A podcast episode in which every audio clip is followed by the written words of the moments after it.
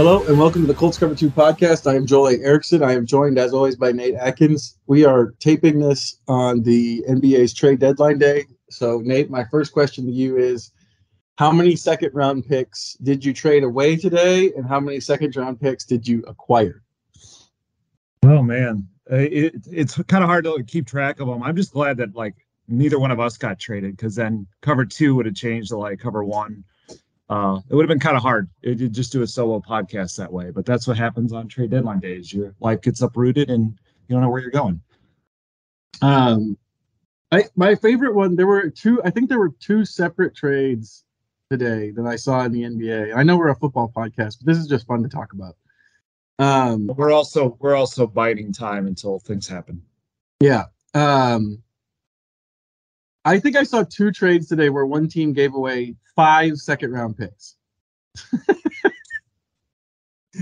I, they traded five second round picks in one deal, like for one player. It was yeah, that's hilarious. Like it's so different than the NBA is so funny because you have that, and then you also have them trading like their 2029 first round pick. It was like someone made the joke to me today, like how many 2029 draft picks would Chris Ballard be trying to acquire if you could do that in the NFL? Uh, well, the, the other thing about it is like like a second round pick in the NBA is basically a seventh rounder in the NFL. Like just. I just don't care what happens to this. And now now I kind of I very much want Chris Ballard to trade like his next five, seven rounds. Uh, you can't because in the NFL you can only trade picks three years out.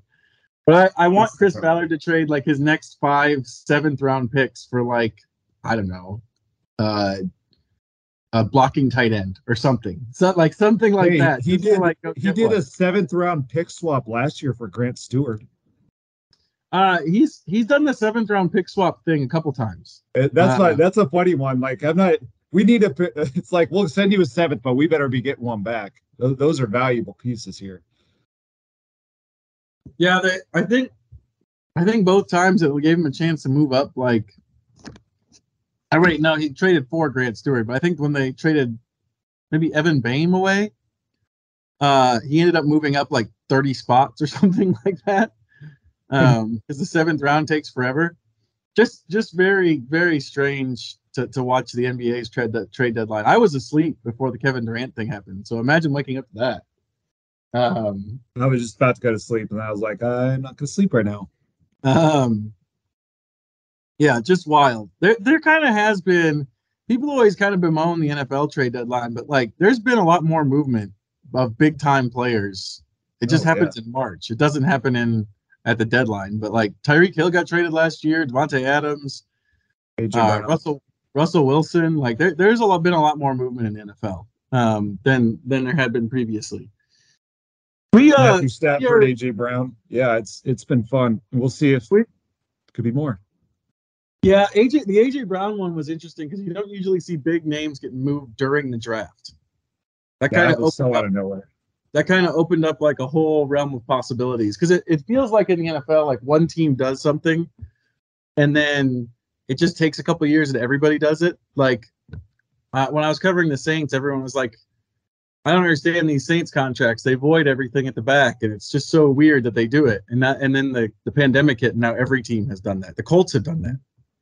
Um, the Colts have put Not voided years on stuff to to move this stuff out. Like if the Colts are doing it, that's that's as as far as you get. So, um, we're we're kind of we're kind of vamping a little bit here at the beginning because there's just not a lot of movement right now, and there's not going to be a lot of movement probably before you listen to this.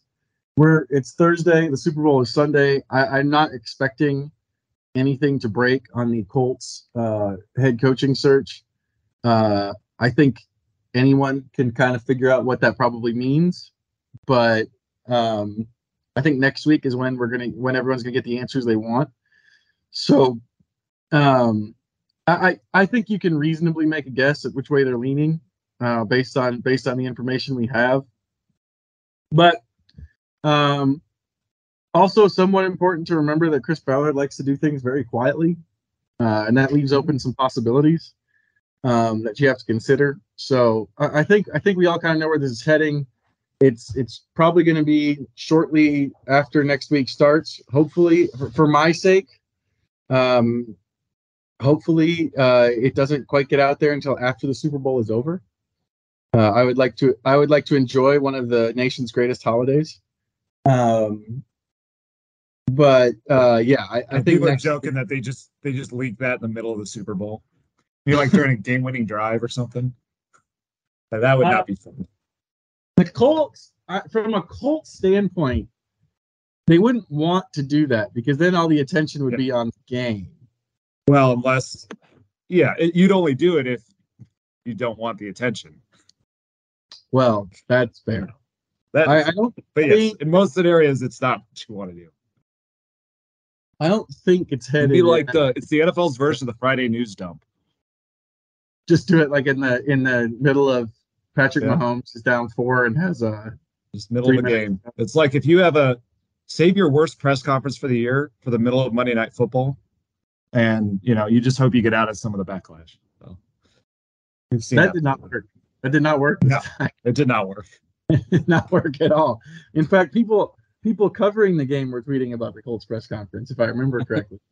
Yeah. Um, It was more interesting than the game, which says who was playing?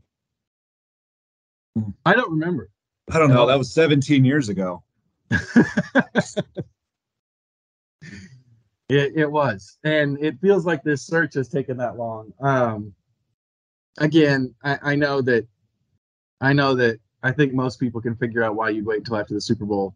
Um, which, which, if that's if if it's if that is in fact the case, then we we know why the search is taking this long. It's it is exactly this is.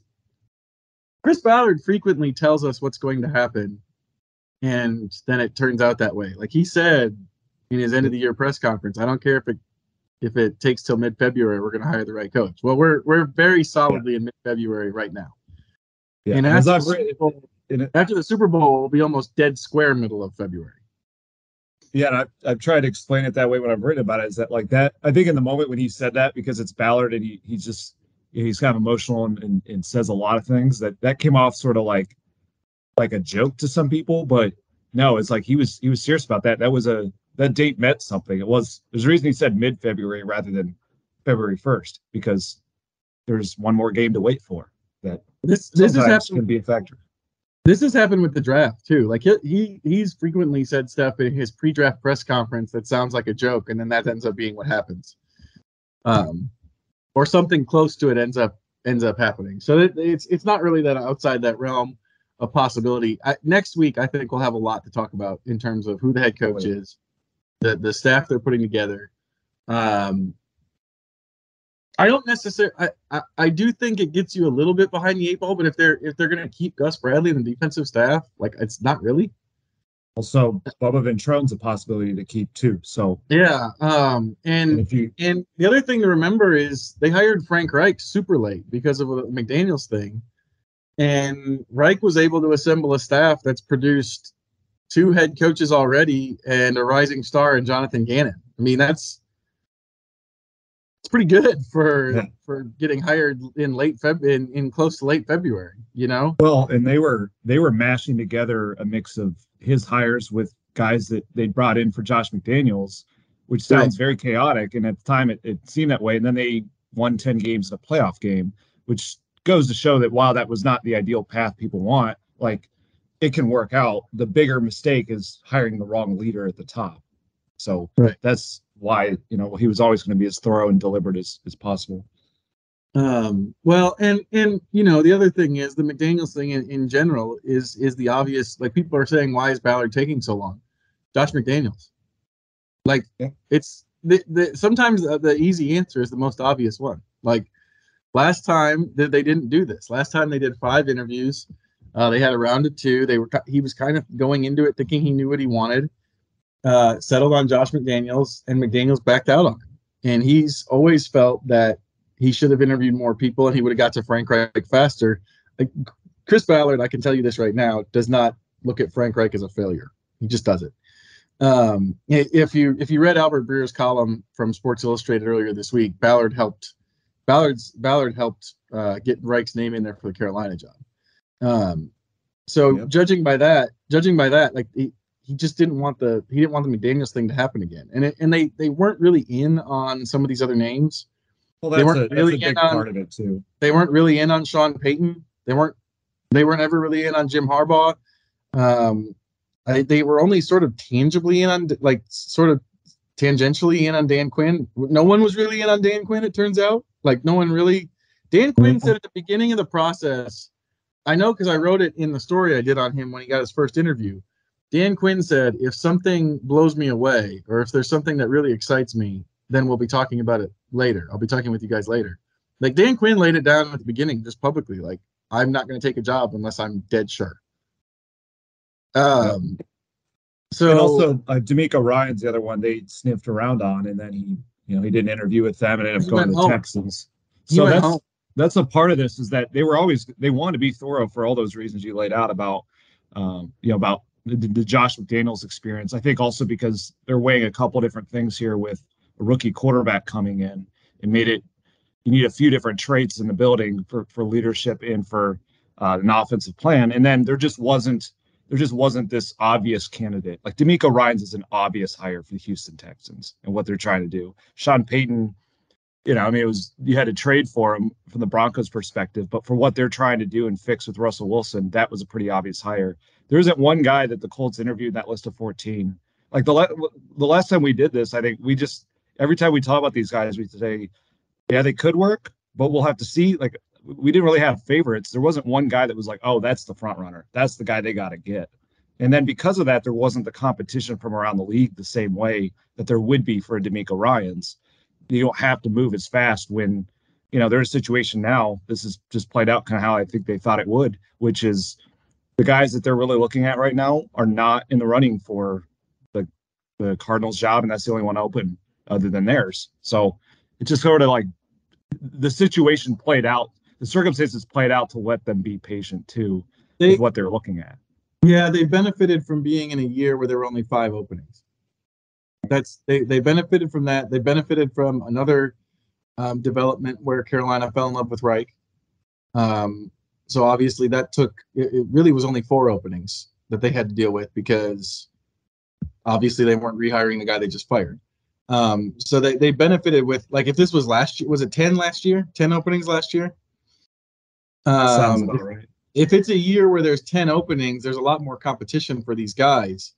Um, and it just wasn't one of those years.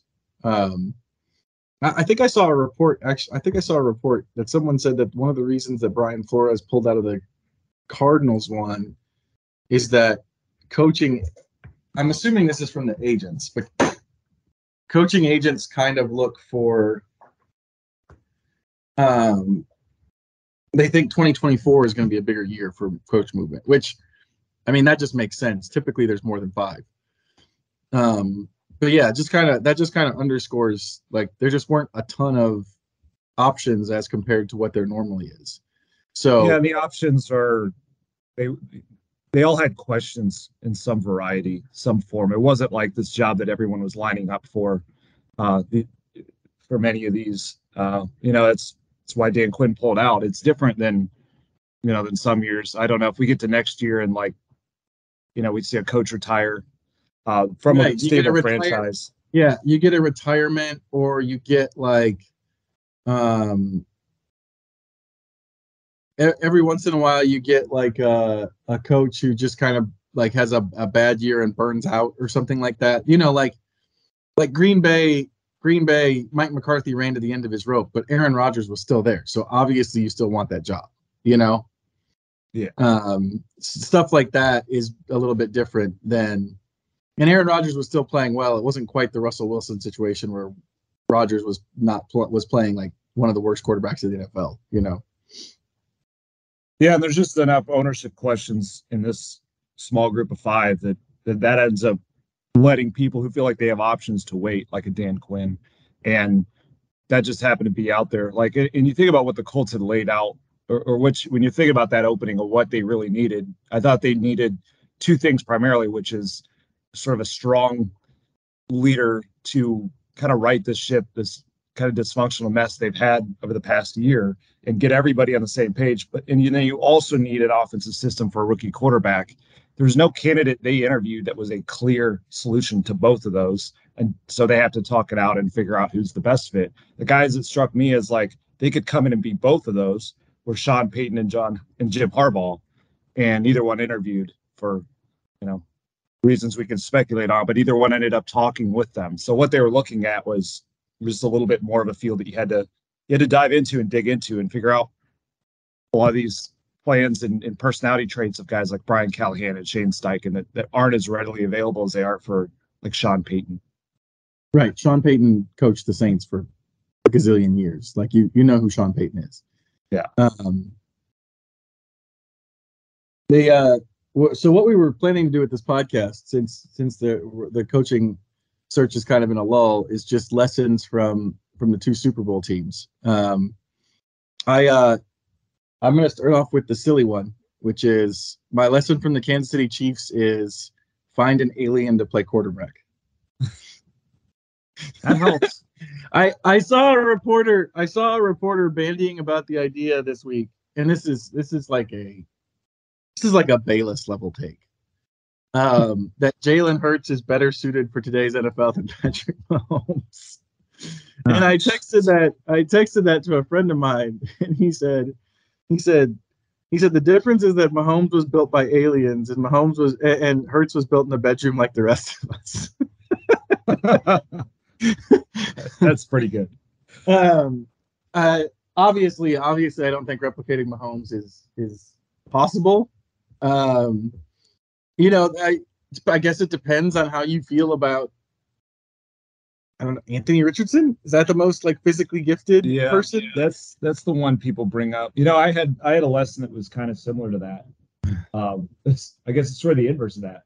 But to me, it was like, don't force those quarterbacks you have to develop unless you have the system to do it.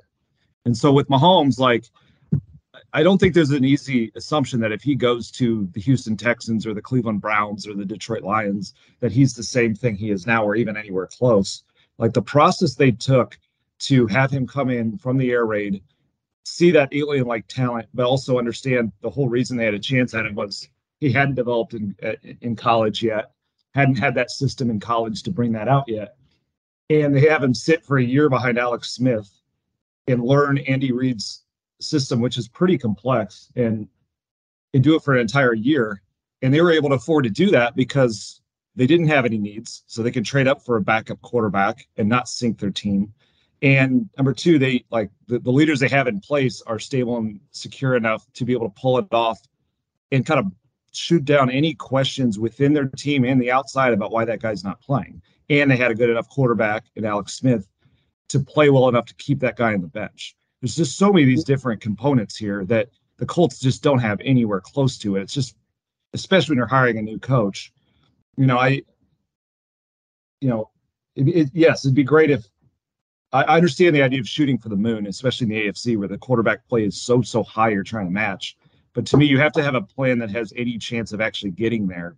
And I think you got to look at how the Eagles or, or the Chiefs put in so many different steps to give Mahomes that chance that I don't think the Colts have at their disposal. And so if you're going to take a sort of a lower percentage shot, like you're just going to make it lower and lower and lower percentage by not having those pillars of support.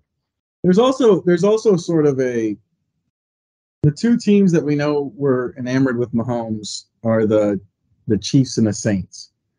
Um, we know that we know that because, and this is this is one of the weirdest draft day stories that I could ever remember. Uh, the the New Orleans golf tournament, the PGA golf tournament in New Orleans is the same week as the draft, or it used to be. I think it might have switched now. Um, and Sean Payton typically played in it in the pro am. Uh, he's he's friends with a couple of golfers. He played in it with, uh, I think Ryan is it Ryan Palmer? Is that his name? I'm gonna get this wrong and ruin it. Apologies to Kevin Bowen, who's a huge golf fan. If I no, I got it right. Ryan Palmer. He's friends with Ryan Palmer, and so that year Ryan Palmer was playing with Jordan Spieth, and Payton invited both of them into the draft room, and uh,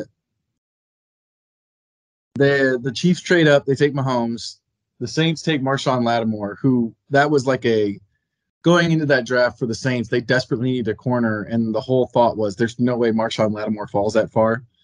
Um, And so like it, on draft night, it was like, wow, they got they got the guy. And then the next day, Ryan Palmer or somebody, I think it was Palmer, was at the golf tournament and was like talking about being in there. He's like, yeah, they had Mahomes all queued up to go. And I was like, what? We were all like, what? um, That's amazing. but it took it took it took. I mean, that's two of the better offensive minds of the last twenty years, Andy Reid and, and Sean Payton, Yeah. to to see what Mahomes had. Now, I will say this: whatever the Colts think about their situation, if you think someone's an alien, take the alien, and just just see if you can get the alien right. I'd rather I'd rather I'd rather take the shot on the alien than anything. But see, that's just kind of hard, difficult conversation. There, we talked about who, about a guy who could eventually become the alien because there's not one in this this year. Like Anthony Richardson, if you look at his numbers, the way he played, he started one year in college, did not perform at that level. Now there are moments that you look at it. The reason people get excited is they break him down in like the arm strength, just the pure tools that sometimes you see are there. But it's like it's not like the guy's an alien and it's like, well, there's some concerns, but we'll just we'll try to unlock him. It's like you have to develop that in him and bring it out. And like you bring up the Saints and Chiefs going after Mahomes tells me a couple things. Number one, it's like you said that they could identify that talent, but they also had the system to bring it out. They had two incredible quarterback developers as head coaches. They had quarterbacks who were stable and face of the franchise type guys who could play well enough to keep him on the bench. And then they had talent in their offense to bring him into so that he didn't have to be that alien right away. Now they it worked out that Mahomes was that alien right away, won MVP his first year doing it, but he wasn't going to have to step in there for a team that was in the playoffs every single year and just immediately have to be that alien. Whereas you would have to be that close, a lot closer to that here with the Colts. They just don't have that that same stuff. Now that doesn't mean like there's a chance that that plays out that way. There's a chance they hire a, you know, if they decide to hire Brian Callahan or Shane Steichen and maybe that guy ends up being the next Kyle Shanahan. And but it, you're banking on so many things happening that are not here in the way that the Saints and uh, Chiefs already knew that they had that. So I just think it's a completely different calculus. Yeah, I can't. I just can't write off the chances of any.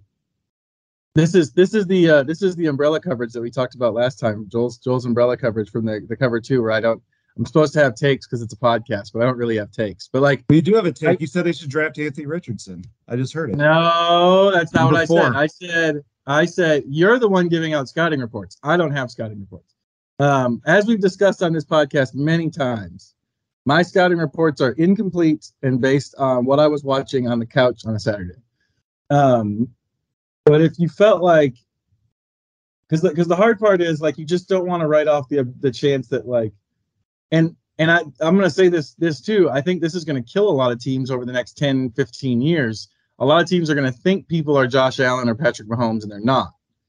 Yeah. Um, but you also don't want to give up the chance at them, which is, I mean, this what, what we're getting into now is sort of the the difficulty of drafting the quarterback position in general. Like, you would hate to pass up on one of those two guys, but there's also probably going to be a gazillion dry guys drafted. Like, I remember when I was growing up, every year there was like a, a the next Brett Favre, somebody with a cannon who like let who liked to take chances, and the best one of those was probably Cutler.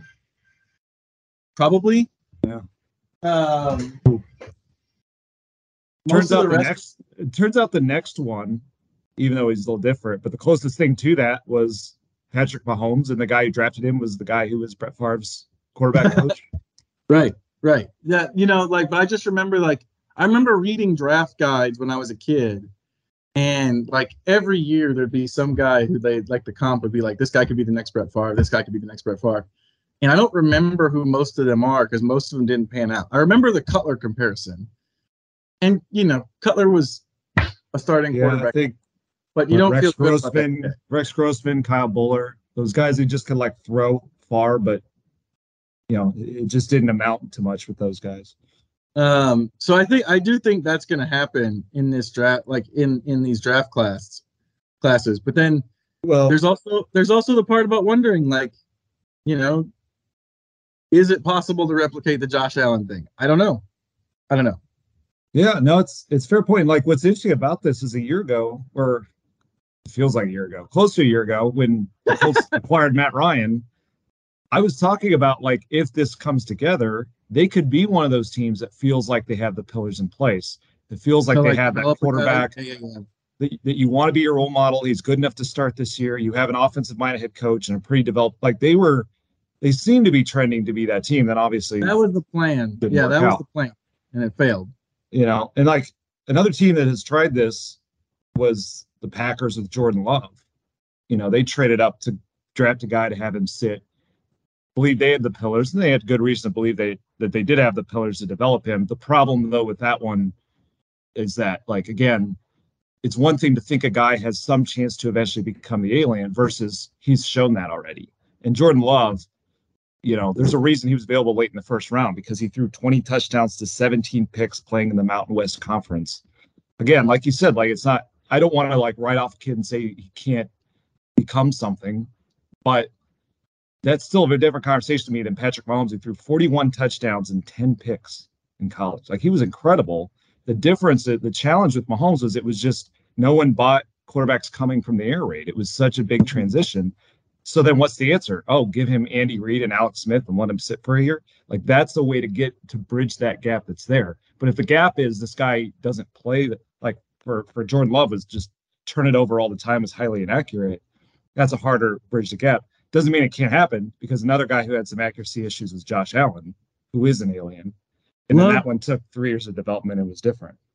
Love is a good example because, um, like, he's the guy that I remember from the last couple of years that people threw Mahomes around the most on.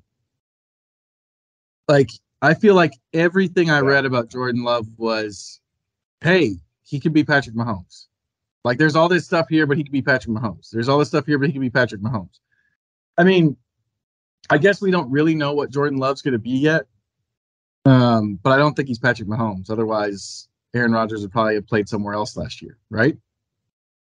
Yeah, and that was all built on Jordan Love's junior year. He threw 32 touchdowns, six picks, and ran for seven touchdowns. So that's what people got got excited about. He just took a huge step back his senior year, and I think it. I I, did, I just don't know if they judge that critically enough. I know they want to. You want to look for the see the best in somebody and bring that back out, but at the same time, if a guy is really starting to struggle in the Mountain West Conference, like that, that's still a different conversation to me than Josh Allen was. But you're Well, right. the It's, it's one of I mean, the Colts, the Colts ultimately, the Colts ultimately decided not to. I mean, and and like I said, who, we we still act, we still don't actually know what Jordan Love is. I mean, I think we have an idea, but you know, at some point he's probably going to get a shot in Green Bay. Who Yeah. knows? Who knows what I- the outcome of who knows what the outcome of Aaron Rodgers sitting in the dark for four days is. Um, yeah, that's and I- so- strange. Apologies to anybody out here who's done a darkness retreat. That's very weird to me.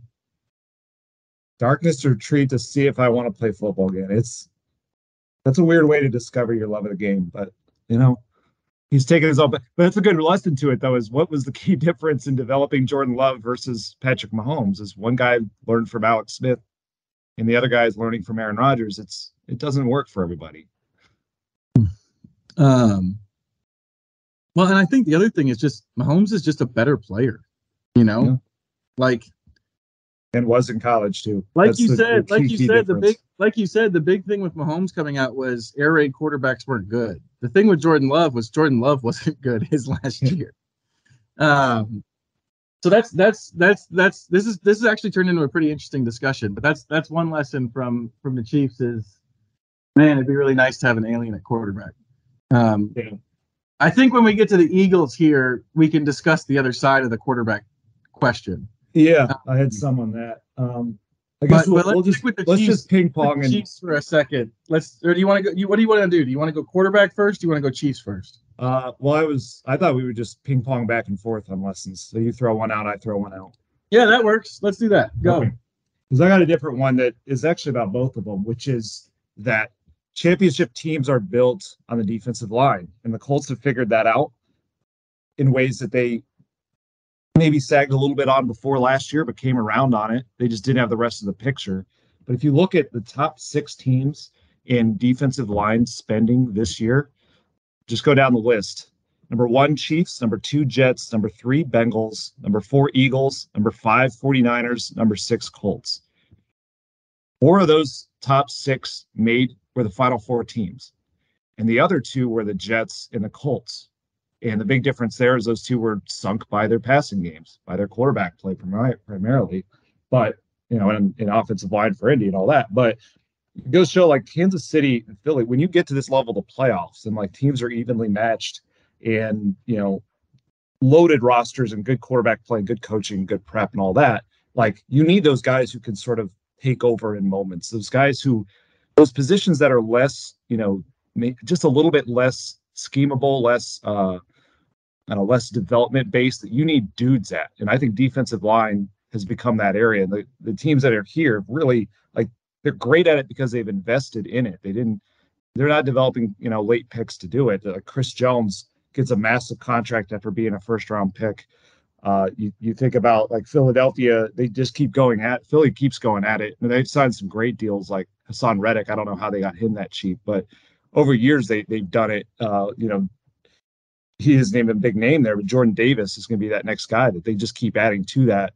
Those other teams have, have done it too. And then Indy this year took more of the step in that direction by I'd say over really it's been building this way when they spent their first two picks the year before on Kwity Paye, Dayo Odeyingbo, had to wait on Dayo.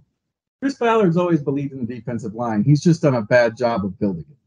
That's the thing. Yeah, right. Like he's he's done a poor job of he's done a poor job of getting like he's always said he wants eight to nine guys you can rotate, which is the Philly defensive line to a T. Yeah. Like he's just done a bad job of getting that kind of depth. They've usually been at like four to five guys that they can rotate, or five to six. And the the difference with me, I think, with him is it's not so much the front line spending. He does a bad. He's done a poor job of bringing in, like they cut him, but like if Ifeadi Odenigbo was a good example of production from like veteran guys that they filled out some of those spots with. You know, like he traded the first round pick for Buckner. He spent money on Justin Houston. He spent money on Jabaal Sheard. Got good production out of them. But he they they they always have to keep asking these guys to do a ton. And a big part of that is that he just relied so much on second round picks that didn't pan out. Um, for yeah. different reasons, for different reasons in some cases, like Kemoko Turay probably could have been that guy, but he blew out. He completely blew up his ankle. Um, and uh, Tyquan Lewis has kind of been in and out of the lineup injury wise. Then then you have people like Ben Banogu or Tarell Basham who just never turned into anything. Um, but that he was trying to build some of it through the draft, and I think the lesson from the Eagles specifically is like don't necessarily count on those guys. Go out and get you know, some of these veterans, like he's not on this year's yeah, team, but like I think about I think about like Vinny Curry from their first team, who didn't cost a ton, and like the numbers don't look like, but he was a huge part of that first that defensive line on the first Super Bowl. Like go go get those seven, eight, nine. Well, another good example, the Eagles this year they lose two defensive, they lose their two big defensive tackles, and what did they do? They went out and signed Linval Joseph and Ndamukong Suh, who aren't the same players they used to be, but they're still good players who know how to play in the NFL. Well, and then when you when you limit their snaps because you have so much depth there, that's when you can bring out like those guys can still play at a high level just for you know a lot less of the game than they used to. And defensive linemen, they just especially vets, they just have in the playoffs, they just have this sort of internal body clock of when to crank it up and make those plays that maybe they can't do every single down. But that you see old pass rushers make that difference all the time. Like we were just talking about uh, we expect Demarcus Ware to get into the Hall of Fame tonight. Like the, his that postseason run when he helped with Von Miller carry the Broncos to a championship when they could barely score always stands out in my mind. Uh, with Ballard, though, you're right. He's he's always invested in it. I guess what I was kind of referring to when it's when I'm saying he got back to it is there was just a little bit of a lull in there when uh, when he let uh, Denico Autry walk and didn't really go after someone ready to go. But looking back, what I think that was there was just a disconnect between how he really wanted to build and use those investments versus what that coaching staff under Matt Eberflus was going to do with edge rushers. And it took certain guys off the board that now became come back on the board that they are in a different scheme, like Yannick Ngakoue. He went out right out and traded for him. You know, I think about a guy in the Eagles like Josh Sweat fell to the fourth round because he's just a you know he's a smaller guy who's considered just just a situational pass rusher guess what? That's fine when he rips off 11 sacks and you get that on a rookie yeah. contract. Like those are the kind of guys that you got to find a role for him. He doesn't have to be your every down guy, but you know, whether it's Ndamukong Suh playing a few snaps here and there, or Josh Sweat playing third downs, like you can build with something close to what the Eagles have, where they have they have 70 sacks, which is just unbelievable. It's 12 more than any other team. The closest they came with one of those with one of those picks to getting that kind of guy was Turay. His first five games in 19 were really good. Like he looked like a real guy. And his ankle injury was so severe. Um, now, I know that generally Eberflus had trouble playing those guys, but he was playing him in 19, and the way he was playing, I think you would have had to keep playing him. He he he blew up his ankle. Like there's there's no other way to put it. I mean, I could I could go through the actual medical stuff of it, but they had to do it. He had to do multiple surgeries on his ankle. Um, I think that's the closest they came to getting like a Josh Sweat type player, like somebody that they could develop into a pass rusher. And he just his ankle blew up. I think I think the worst ones are more like the Ben Banogu and Basham picks, where like the guy Ben Banogu has never turned into anything. To in me, that's the big coaching, difference here. That's in multiple coaching systems. The Colts are six in D line spending. Like they're they're close to this group, especially when you add in the draft picks. The difference is like like you said, hitting on it. Josh Sweat, fourth round pick, far exceeds his draft slot by getting 11 sacks. If they got that out of Ben Banogu, and, you know, that would have moved them to 55 sacks this year. And and it just trickle it just trickles out a lot because I think the one thing holding them back this year was just those depth concerns, the injuries that formed to Kwity Paye. You had Odeyingbo who came on later, but you know was still kind of getting back after the Achilles tear. Tyquan Lewis getting hurt. They needed that like that that second round pick they spent on an edge rusher to deliver and be that guy. So if they can I, I, basically I'm saying Chris Ballard's on the right track with this, and and that's where like trading for DeForest Buckner, you know, that guy almost won his team a Super Bowl right before they did it. These guys are huge in these big moments. It's just like he, he's tapping on that ceiling, but to, to really get there, yeah, you, you do have to cash in a little bit more on on the picks you do make, and then like I said, they gotta now that they're you know in a different scheme, be a little. Well, we'll see what they are going forward, uh, but be a little bit more open minded to like a Josh Sweat type that you, you can you can find a role for him and make him fit.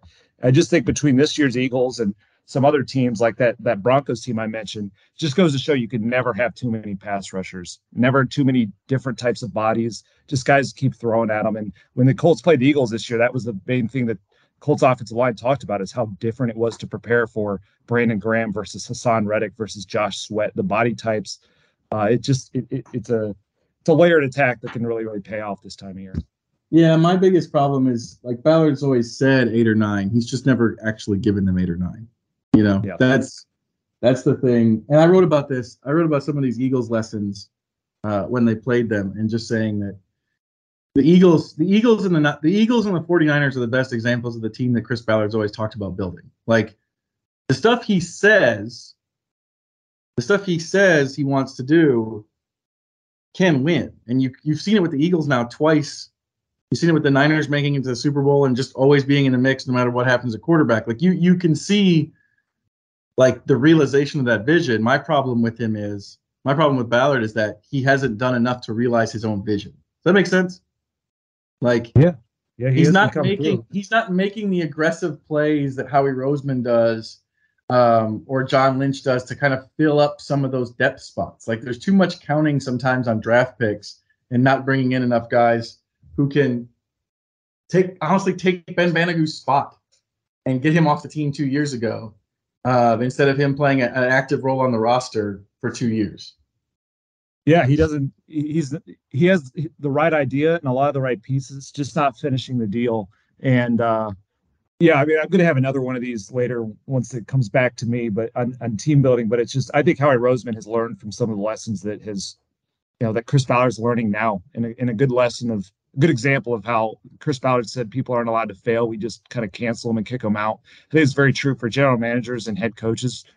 We very often quickly decide they're either good or bad rather than something in between or evolving between those. And there are lessons here. The reason I think this it's fun to do this is that these are lessons that they need to learn. And Chris is thinking through a lot of these things. And uh, there are a lot of examples in these two teams I think that that he can work with because they're they are the teams he wants to build and 49ers too, very similar. Roseman Roseman's a good example because Roseman actually was allowed to fail. Jeff, Jeffrey Lurie allowed him to kind of make some mistakes and figure some stuff out. Um, yep. All right. What's your next one? Uh, lessons from the two Super Bowl teams. Um, oh, the uh, the three technique defensive tackle is not a position that doesn't matter. That's been bandied about for a while now. Like, why are we investing in DeForest Buckner?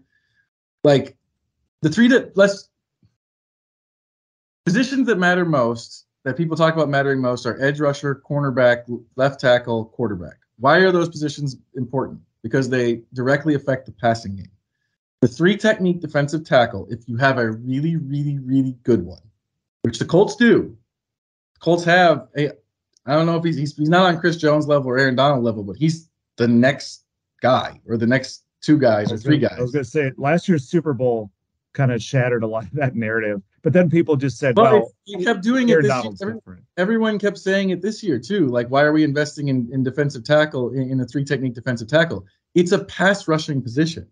It's primarily a pass rush position. Therefore, it should be looked at the same way that edge rusher is, right? Regardless of regardless of whether or not they're putting up the the 15 sack type number, like the pressures and everything, that matters just as much. Having somebody like DeForest Buckner, if they had better, more consistent talent on the edges, uh, would be enormous. And if you go back and watch, the, the Colts talked about this when they got DeForest Buckner, but if you go back and watch the Super Bowl he played in, he almost won that game for them. He would have been the MVP for the Niners. Um, so, like, I, I understand. I understand that you know people have issues with some of the places that the Colts have invested. My argument is you can't watch what Chris Jones did to the Bengals or what Aaron Donald essentially won the game last year for the Rams um, and say that that position doesn't matter. It's it's a primary pass rushing position, and it's also a primary pass rushing position that it's hard to find a difference maker at.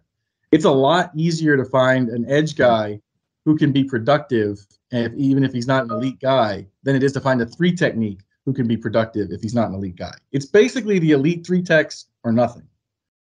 Yeah, look at the guys who've been messing this up from the interior in the playoffs at three technique. You think Aaron Donald, DeForest Buckner, Chris Jones, Fletcher Cox. Those guys all cost a ton. Like you're not like those are not value picks that you're just throwing out there. You know, and it's yeah, it's one of those where like three technique I think because like what happened the year before when DeForest Buckner, he had, was number two in the league in uh, number of double teams, only behind Aaron Donald. And the difference is that the payoff people didn't see as much in his sack total and the team sack total because, like you said, they just they weren't good enough on the edge. But uh, that position is very key when you can have an alien like either Aaron Donald's just outrageous speed or Chris Jones's power or DeForest Buckner's power and length. Is that like when you can create that interior pressure, get right in the face of a quarterback, you can throw a playoff before it gets to the next four steps. And that's a way to really mess with someone like Kyle Shanahan, Andy Reid, is don't let them get into their bag. If you can mess it up the second that it's starting, like well, Andy Reid, for example, does these things where he'll send he'll send a receiver in motion right before the snap, so it reveals coverage and it moves the defender, and it just it screws up the spacing. If that three technique blows it up and gets in the face of the quarterback, he sort of erases any of the advantages that he just learned with that. And it messes like that's how you get that's how you can beat an Andy Reid is like players over plays. And and I think three technique is a, one of the few spots in the field that like you just can't avoid it. If there's a late cornerback, you know, it's it's great to have. You can throw to other guys. Um, I think even edge pressure sometimes can be easier to handle because for for a lot of pocket stationary quarterbacks, because you can sort of step up, you can put a step tight up. end next to yep. them. Uh, it's just very hard to deal with an Aaron Donald or a DeForest Buckner. So that's why teams double team them all the time. That's what you want, though. You just have to, like, to our last point, build the rest of your D line out to where you make them pay either way, even if they do that. Well, and let's if we just go through the defensive lines we just we just mentioned as some of like the real dif- difference making defensive lines. I'll start with Denver. Everyone remembers Von Miller and Demarcus Ware, and they were great. Like they were absolutely great. But they also got like career best seasons from Derek Wolfe and Malik Jackson. Malik Jackson got like a gazillion dollars from the Jaguars off of that season. Um, the Eagles, the Eagles defensive line, the one that one in in uh, that beat the Patriots. That defensive line had good edge rushers, but not like elite edge rushers. The elite player on that defensive line was Fletcher Cox. Yep. Uh, the the Super Bowl between the Chiefs and the Niners that was basically DeForest Buckner versus Chris Jones until Mahomes kind of got loose late. Uh, Aaron Donald last year, Chris Jones getting them getting that getting the Chiefs to the Super Bowl this year with whatever everyone has been talking about is just an unbelievable game. Like I I I I'm what I'm saying is I'm agreeing with everyone's premise that the most important positions in the NFL are positions that affect the passing game. All I'm saying is three technique defensive tackle is one of those, and that's been true for as long as the NFL's been around. Why? Who is the best player, the best pure player on the Tampa Bay defense that won the Super Bowl? It was Warren Sapp. Warren Sapp's yeah. the oh, best oh, player one, yeah. in that team, you know, and and Mean Joe Greene with Pittsburgh. Like that, I know that that's a running time, but even back then, passing game efficiency had a big big role in who, who won games. Like if well, you have a true pass rushing defensive tackle, it matters because they're mm-hmm. hitting the passer. That's all that matters. And the in the Chiefs this year, obviously their best players are Patrick Mahomes and Travis Kelce. They happen to have two of the like five best players in the entire NFL. But the best player in their defense, that's not even a conversation. That is Chris Jones. And that's how they beat the Bengals. Is he just destroyed the one weakness that they had, which was those offensive line injuries. And again, took some of Joe Burrow out of his bag. Is you know removed some of the advantages that you get in the pre-snap looks and everything that quarterbacks are able to do by creating that instant pressure in the face. That's how the last two years, that's how Joe Burrow's been knocked out. This mass, this this quick master of the quarterback, these explosive skill players, and all these positions we talk about mattering the most because they affect the passing game. The Bengals have gone far with that, but they've been knocked out by Aaron Donald and Chris Jones in the end. That's how valuable that position can be. Yeah, I mean, if if the Rams have anybody other than Aaron Donald playing defensive tackle for them, the Bengals won the Super Bowl last year. Mm-hmm. Because Ja'Marr Chase was open on the play that that Donald got to Burrow at the end, wide open. So it's it's it's a pass rushing position. Pass rushing positions matter. So on to yours. Yep. Uh, my other one is that uh, offensive lines do matter. They just can't be the entire offense. So when you look at the way these teams have been built, they've these are two of the most dominant offensive lines in the league, both top five in rushing DVOA, uh, top 10, and, and all these other metrics you want to look at, like adjusted line yards and football outsiders is a good metric for what offensive lines do. And they they've spent up on it. They didn't just, you know, they didn't just coach them up. They they those teams are Philly is third in offensive line spending, Kansas City is eighth. But the difference there is that's not the only thing they're spending on on offense. And you look at these two teams, eh, eh, spending. When I say spending, I mean draft picks and uh, in cash.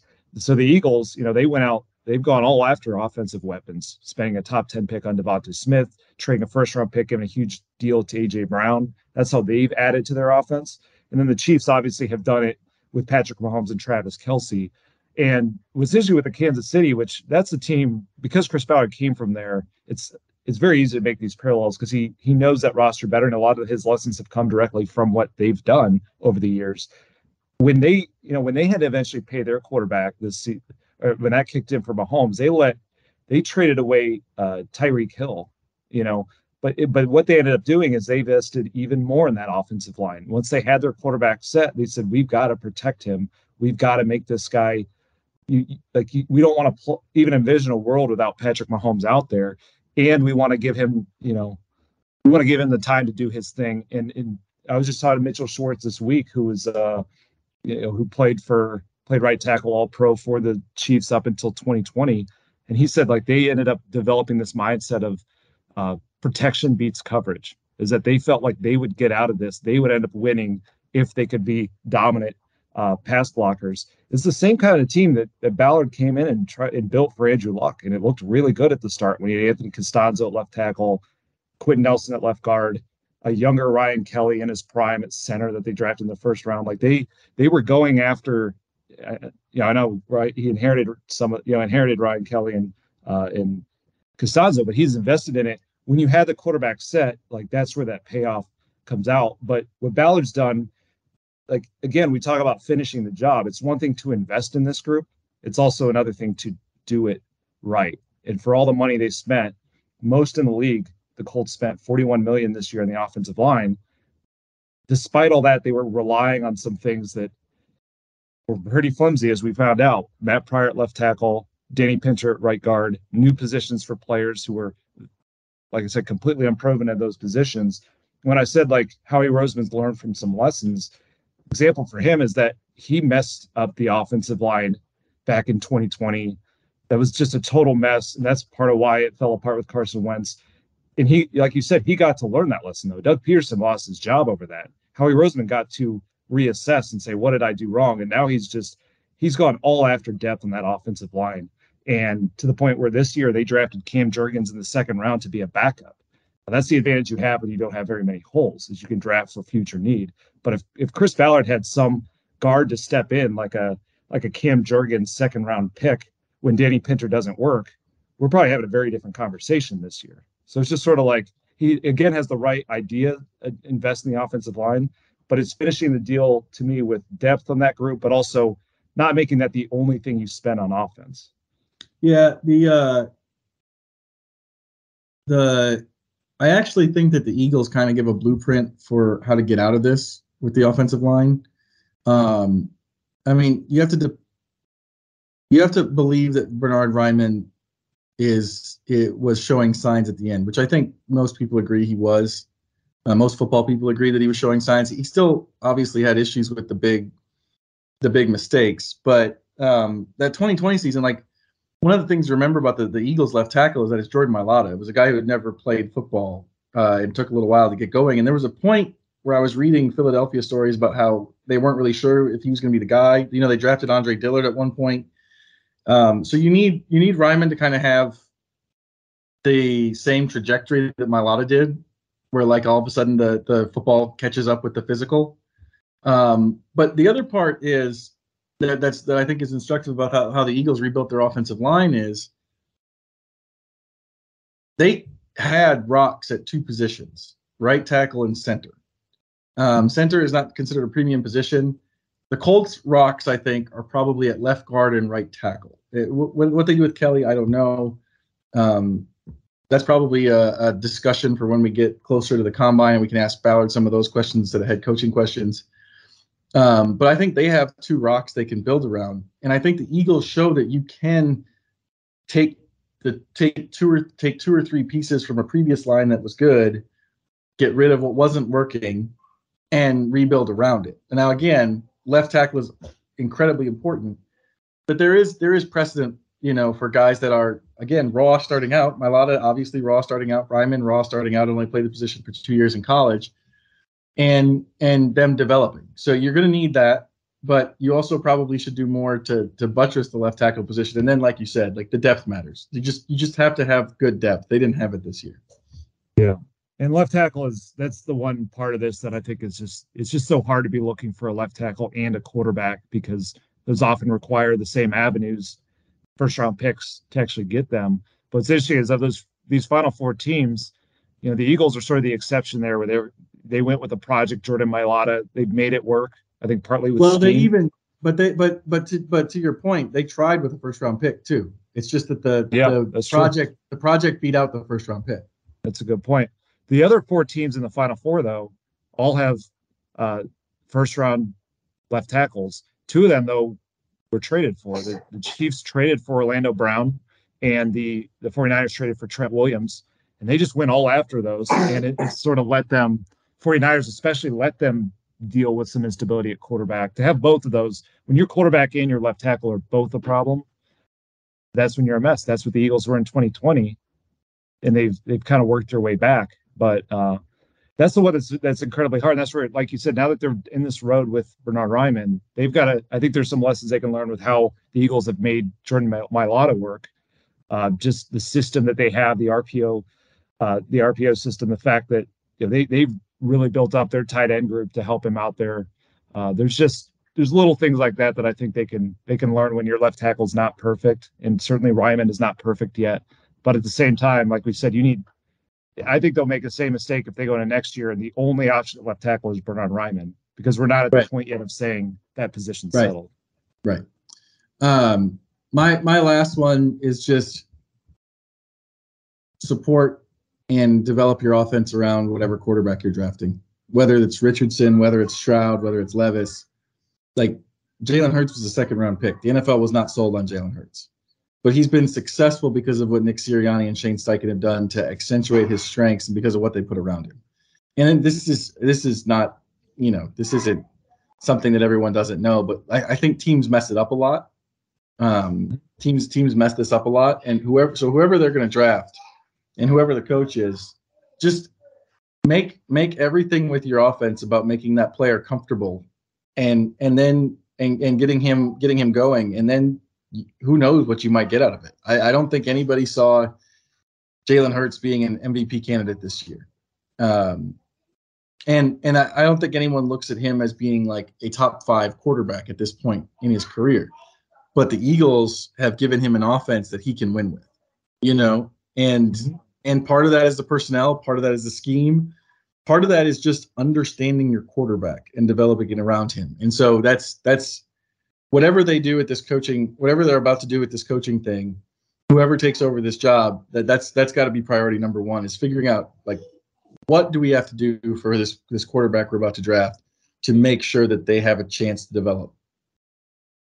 Yeah, it's I think understanding who your quarterback is and isn't is everything for this because Jalen Hurts is clearly an imperfect quarterback. He came in in the second round, uh, and, and stepped in, and by the time they, by the time he was step, he stepped in there, I mean the issue for him was at that period in time there just was not a lot of you know accuracy and and touch across the middle of the field. He wasn't seeing the game that way uh, early on either. So what they did was they really changed a lot middle of last year when Nick Sirianni gave up play calling to Shane Steichen, and they they just evolved that offense to where it was so run heavy, using Hurts's legs and playing off that with their backs. But when he would throw, he threw, you know, they had him throw outside the numbers. They threw the places he was best at. Course, what happens in the NFL though, of course, over time, like teams learn your tendencies. They learn like you're gonna they're gonna force you to do what you can't do. And when it got late in the season in the playoffs, teams forced Jalen Hurts to try and beat him, and he wasn't ready yet as a second year player. So what the Eagles did to then complement that was they go out and they trade for AJ Brown, this guy that can drag across the middle of the field, this guy who's open when he's not open. It's sort of this easy read in the middle of the field that Jalen Hurts could learn to trust. And that sort of ended up developing the rest of it out there. But it's understanding like most quarterbacks, uh, almost everyone has a weakness and you have to play around it. So if they the Colts end up drafting like CJ Stroud, you know, he made great strides at the Peach Bowl handling pressure, but one of his challenges early that we've seen is is pressure. So that offensive line and and the way that they they build that out and the, the protections and all of that.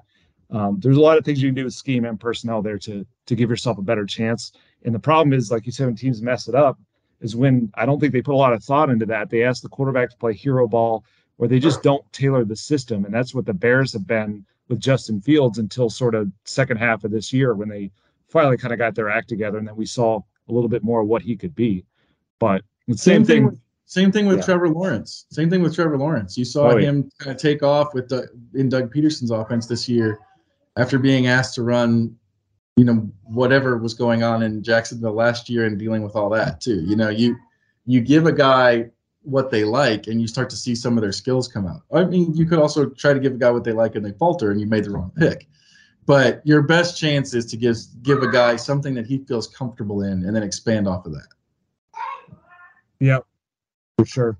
Um, so my last one that I'll throw out here, a little, a little bit more specific, but I think that the, I think there's a lot of value to find at safety. I think it's a market that has not caught up to the others in terms of what it costs to get players, but they just this time of year always seem to make a big, big difference. So the Eagles went out and they traded a day three pick swap to get C.J. Gardner Johnson from the Saints and he now has six interceptions, the most in the NFL. But that did not cost very much to get a guy who's making a huge difference with six interceptions. Because what always happens in the playoffs is at some point your quarterback has to win the game with his arm. That's how championships are won. And teams that have gotten this far, I think, have have kind of nailed that back end without having to go over the top. They don't have to spend first round picks, sign crazy deals. You know, I think about like the the Chiefs signed Justin Reid you know, when Tyrann Mathieu got too expensive. And that's let them, uh, I think they're like 31st now in secondary spending, but they're able to do it because they're getting bang for their buck when they sign a Justin Reid, and he's as good of a player as he is. The Bengals did this with Vonn Bell. Um, the, the, you know, these guys, these schemable chess pieces. Uh, and I think that's another thing that the Colts are, uh, they, say these are lessons. They kind of have figured that out because they went out and got Rodney McLeod, and he, I think, would would have been one of these guys we talk about if he was on a different team, as he had that sort of ability to make uh, quarterbacks pay and, and be that guy who brings together, you know, brings that veteran leadership to the back end of a defense and makes it whole. And that he was huge for the Colts this year. They just didn't have the rest of this picture, but he is now a free agent and he's considering retirement. We'll see what they do there. But it, like that's a that's a a well I think they can keep going back to. It'll be interesting to see if they do because you know, they traded for Nick Cross, sat in for a year. You'd think the plan there is to play a guy that that you invested that in. Rodney Thomas looks like a player, so there's possible they look at it and they say, you know, maybe we just roll with this, and that may be fine. I don't think this upcoming year with a rookie quarterback to first year head coach is the year where you necessarily feel like uh, you know you're that close to a title. But at the same time, it like a Rodney McLeod cost them what 1.7 million. Like you just don't lose much. Seven million. Yep. Yeah. You, you don't lose much investing there, even if you decide to end up playing a young guy anyway. And it's something that I think ends up paying a huge uh, dividends in the playoffs when teams have to win with their arm late in the game. Okay, so to wrap this up, uh, who's your Super Bowl pick? Uh, my Super Bowl pick along those same lines is the Chiefs because I think at some point in this battle these two incredible rosters, incredibly well schemed offenses and defenses. Eventually, they're going to put it on the quarterbacks to win with their arms. We know Mahomes can do that. He's had a couple weeks to rest that ankle now. Uh, still waiting to see it from Jalen Hurts, and not just the the ability, but I, am just curious where his shoulders at. It seemed to be really hurting him, and I think they got off facing Daniel Jones and Brock Purdy pre-surgery, you know, in the playoffs this is a totally different battle for them going up against Patrick Mahomes. And I just I think ultimately they'll fall a little short at that, you know, because of that position in the Gulf that Mahomes creates against almost anybody else. Uh I I picked the Eagles on Kevin and Query's show, so I'm gonna have to just stick with that. Um, I don't feel good about it.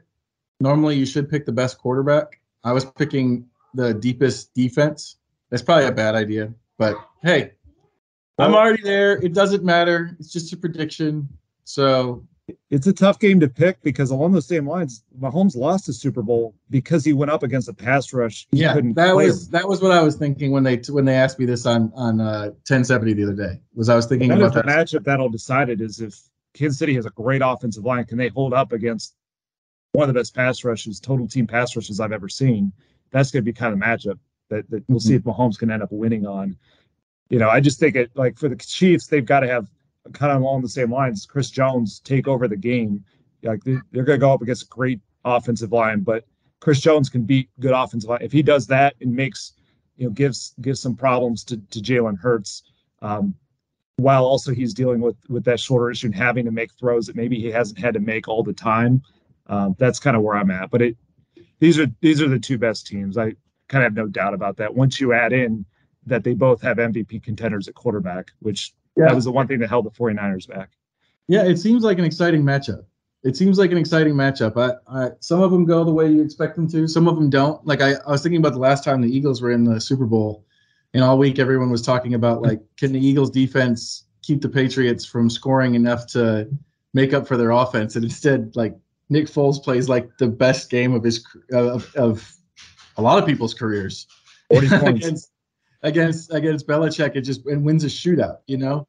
Uh, and I think those Super Bowls are the memorable ones when they when you have like just back and forth. I think we got a real chance for back and forth. So for the Colts Cover Two podcast, we're going to wrap it up for this week. Uh, barring obviously, you know, news breaking over the next couple days, but doesn't sound like that's going to happen. Uh, enjoy the Super Bowl and then dial in next week for what, what sounds like the uh, the first chance to see what the new direction of this franchise is going to be from a head coaching position.